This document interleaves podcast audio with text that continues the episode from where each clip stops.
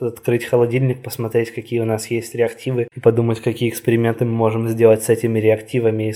Желание жить долго достаточно очевидно. Интересы эволюционируют, и лет шесть назад я бы никогда не подумал, что я буду делать то, что я сейчас сделаю. Наукасти подкасти про науку, яку хочеться розуміти. Мене звати Ярина Вишинська, і сьогодні я говорю з людиною, яка навчається в Кембриджі.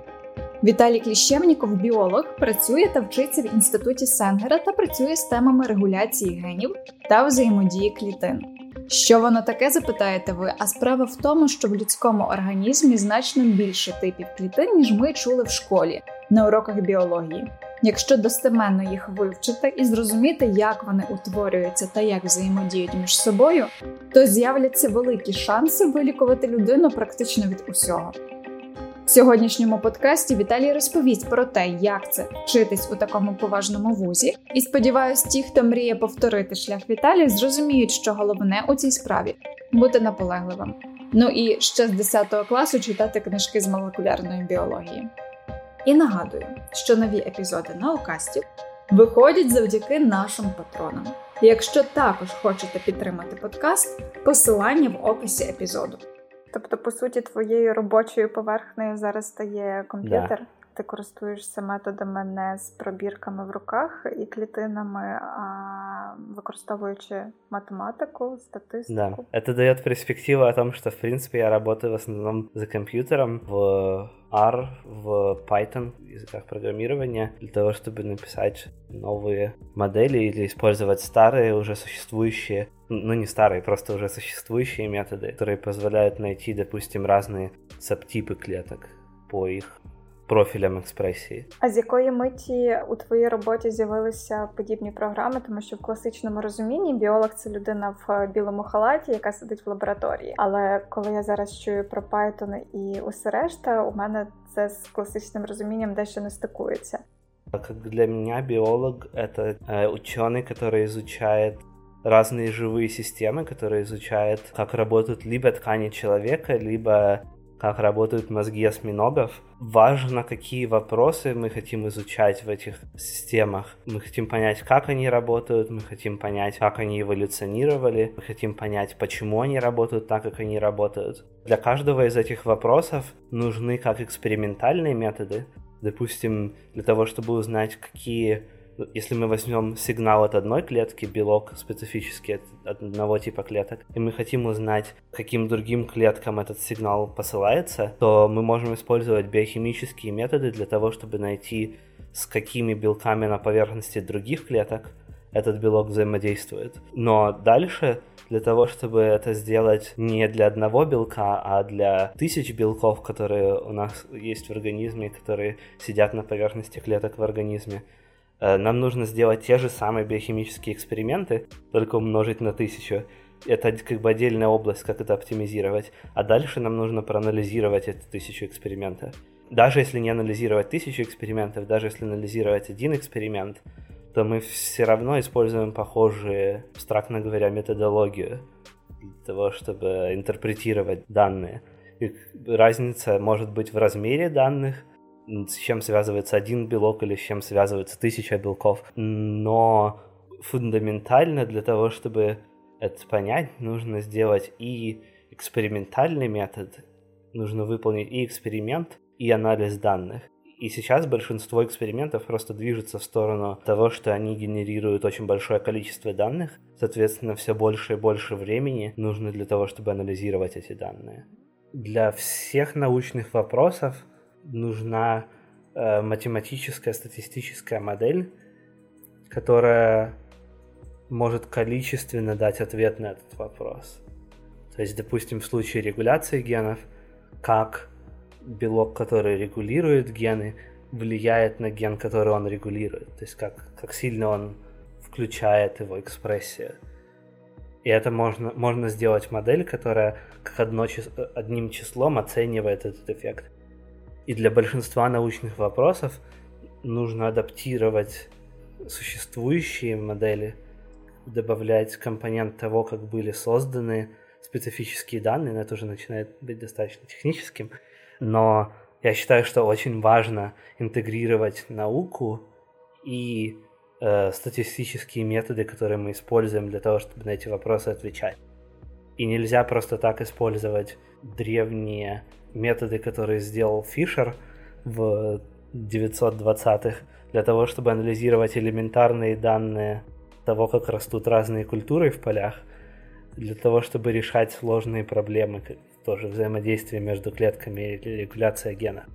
Как бы все курсы по статистике нас учат, как делать T-тесты, как делать Фишер-тесты, вместо того, чтобы дать нам э, инструменты, дать нам понимание того, как делать свои модели, того, как делать правильные модели для этих научных вопросов. И я в последнее время столкнулся с очень хорошим онлайн-курсом, который помогает в этом разобраться. Я бы, честно говоря, заменил все курсы по статистике, в особенности те, что есть в украинских университетах, на э, онлайн-курсы эту книгу. Книга называется «Statistical Rethinking». Она исходит из того, что автор книги прошел через больной путь тоже бесполезных курсов. Он американско-немецкий профессор, Э, но он тоже прошел через э, то, что его учили, как использовать T-тесты и ановы, и он не мог понять, что это значит. Он дошел к тому, что Bayesian Statistics, байесовская статистика, дает нам инструменты, как правильно думать о научном вопросе, о причинах и следствиях, и транслировать это в модель, которая подходит для твоей проблемы, а не просто рандомный тест, который непонятно откуда взялся. Ти зараз знаходишся в Кембриджі, але раніше ти жив в Україні. Тут такий цікавий момент. А як ти то в Кембридж дійшов з тієї миті? Я всегда был очень заинтересован в изучении биологических механизмов. Со школьных времен меня заинтересовала регуляция экспрессии генов. В моем случае для того, чтобы попасть в Сангер институт, мне нужно было пройти достаточно немаленькое количество стажировок для того, чтобы натренироваться и частично в экспериментальных методах изучения клеток, и в, в большей в каком-то степени, в большей степени в анализе и интерпретации больших данных и в создании новых статистических методов. Возможно, все, что я рассказал про свой проект до этого, не выглядит так, как будто меня интересует старение, но в самом деле меня интересует старение, меня интересует, как можно предотвратить или обратить старение человеческого организма. И просто мой подход к этому это лучше понять биологию разных тканей и дальше, зная биологию этих разных тканей, уже думать о, о том, как можно это использовать, чтобы решать старение. Тобто, а чому тебе це так мотивує в тому сенсі, що людина А навіщо їй не старіти? Вопрос, конечно, заставляет меня думать, потому что для меня желание жить долго достаточно очевидно. То есть ты хочешь жить как можно дольше, успеть сделать как можно больше всего интересного, как можно больше открытий. и это значит, что здоровая жизнь на протяжении сотен и тысяч лет это достаточно интересная вещь, достаточно интересная перспектива. Ти згадував, що якраз із темою старіння була пов'язана твоя така поважна практика третя. Да. Собственно, в последнем годе бакалавра я нашел стажировку в Сингапуре в институте, который называется A-STAR Institute of Medical Biology и они сделали очень много правильных вещей. Допустим, они сделали программу стажировок для людей из любой страны мира, где ты просто можешь найти лабу, которая тебя интересует, и если лаба тебя согласна взять, то эта программа покрывает тебе расходы на жизнь, таким образом дает тебе возможность работать в этой лабе, э, по-моему, максимум полгода, но я в, я в результате там 6 или 7 месяцев. И я, кстати, еще должен сказать, что есть большая разница между тем, что ты работаешь над чем-то full time и параллельно с университетом. Если посчитать количество, суммарное количество часов за 7 месяцев full time, то для того, чтобы это сделать параллельно с университетом, нужно где-то 2 или 3 года. Поэтому, если кто-то заинтересован в том, чтобы делать науку, я очень советую стажировки, программы обмена, где именно сфокусируешься на науке, на каком-то проекте все свое время, а не параллельно з курсами. У тебе за цей період була дуже хороша можливість порівняти підхід до студента у різних місцях. Який от ти отримав досвід із цих програм в плані от ставлення до тебе як до студента? Все-таки ти тоді ще був на етапі бакалавра? Это интересный вопрос. Важно сказать, что главную роль играет конкретный институт и конкретная лаба, а не столько страна. То есть в том же A-Star Академии наук в Сингапуре есть э, и гораздо более грустные лабы, чем то, где я был. Собственно, моя лаба была очень хорошая. Ее шеф — это пионер Human Stem Cell Biology. Его зовут Колин Стюарт. Достаточно хорошо думает о науке и как бы помогал мне развиваться. Я думаю, что отчасти благодаря его рекомендациям я смог попасть в такую хорошую PhD-программу, как я сейчас тут есть. Серьезность отношения к студенту зависит от длины времени, которое ты проводишь над проектом. Если ты приезжаешь в летнюю школу, ну, когда я приехал в летнюю школу на два месяца, или если можно приехать на лето на стажировку на три месяца, то в основном люди не очень серьезно относятся к этому. Да, это полезный experience для для меня как для студента и для студентов похожей ситуации. Обычно никто не ожидает каких-то серьезных результатов. Проект, который достается, это какая-то идея, которую все хотели попробовать, но ни у кого нет времени. От длины стажировки и в зависимости от опыта, то есть, понятное дело, уже к концу магистра, у меня был опыт research а из бакалаврских времен, у меня было полтора года стажировок в computational biology. То есть на меня могли положить более серьезные вещи, которые требуют больше независимости. Но, наверное, то, что я остался на PhD в Sanger Institute, говорит, что здесь к PhD-студенту более хорошее отношение, чем в том же Сингапуре. Большинство лаб в Сангере пытается воспитать PhD-студентов как независимых ученых. В каком-то плане суть PhD — это научиться быть ученым — научиться делать длинные проекты, которые занимают 3-4 года. И различается между разными институтами и лабами, различается то, как профессора, то, как лидеры этих групп, лидеры индивидуальных лаб видят роль студента. И в Сангере, ну и в общем я сейчас вижу, что в Cambridge University более приятное отношение к PhD-студенту в том плане, что PhD-студент бы независимо пытается делать свой research, пытается понять свои вопросы, и лаба ему помогает. Які такі характеристики програшні і виграшні ти міг би виокремити в плані образу э, науковця? Я думаю, что один из самых важных характеристик ученого — это интерес в каком-то научном вопросе. Этот научный вопрос может принадлежать к трем категориям — как что-то работает, как это эволюционировало, как это появилось и почему э, этот механизм работает так, как он работает.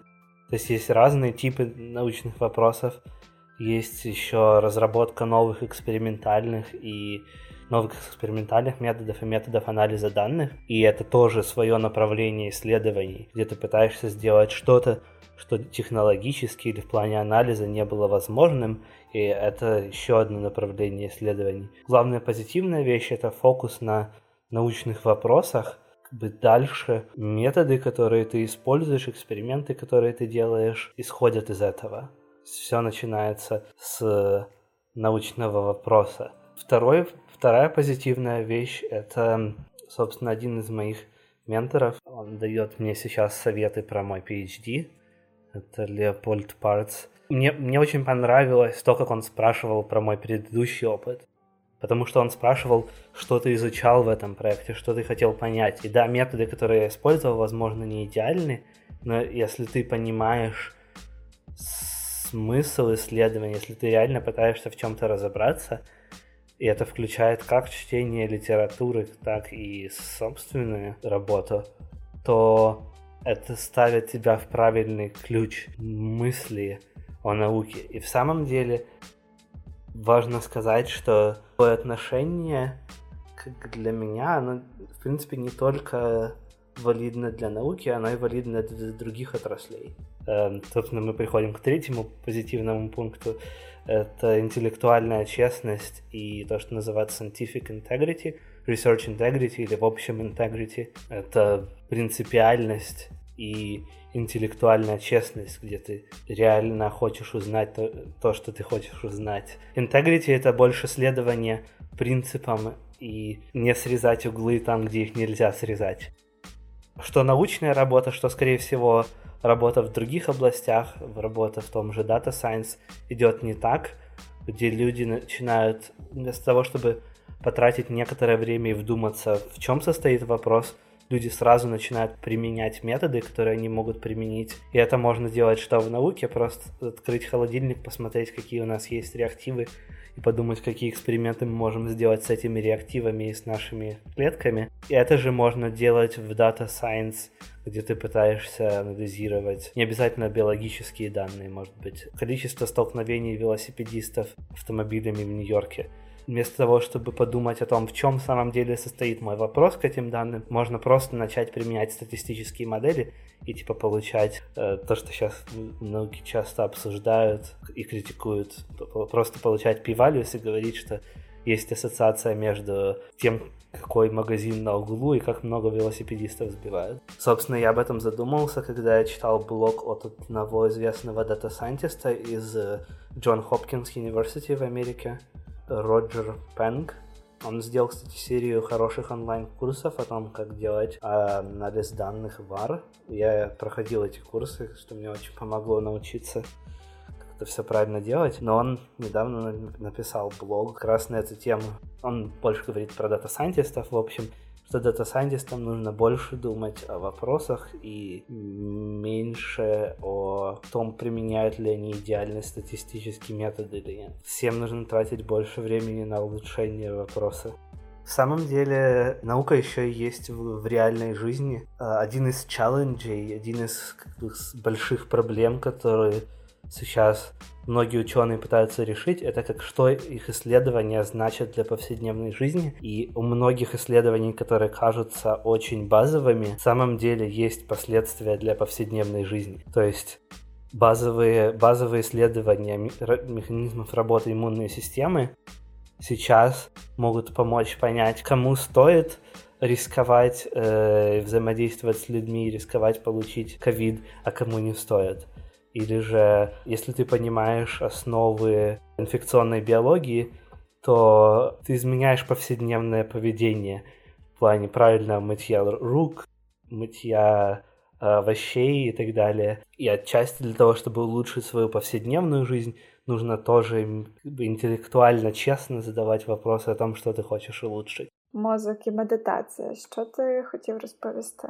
Я для начала скажу два слова, как мой э, research, как мой научный проект связан с э, работой мозга. Это больше на стороне молекулярных механизмов и разных э, субтипов нейронов и, и разных других типов клеток в мозгу. В общем-то, мы знали уже более ста лет, что в мозге человека и в мозге других млекопитающих есть разные субтипы нейронов, но мы думали, что клетки глии одинаковые, что они не, функционально не отличаются между разными зонами мозга. Клітини глії це клітини між нейронами. Так наскільки я пам'ятаю, вони виконують таку типу функцію живлення для нейронів. Но это стандартное то, что пишут, это стандартное видение, которое пишут в учебниках. Это просто клетки, угу. которые расположены между нейронами в мозге, и они их поддерживают разными способами. Люди выяснили, что можно взять специфическую клетку глии, которая называется астроцит, в коре головного мозга. Это был эксперимент на мышах.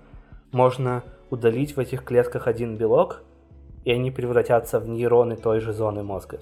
То есть, получается, есть какая-то связь между нейрогенезом, то есть созданием новых нейронов, и клетками глии. То есть они не просто сидят везде и поддерживают клетки, а они сохраняют информацию о том, в каком регионе они находятся, и можно их активировать, превратить в, считай, стволовые клетки мозга, которые дальше могут репопулировать кусок ткани нейронами.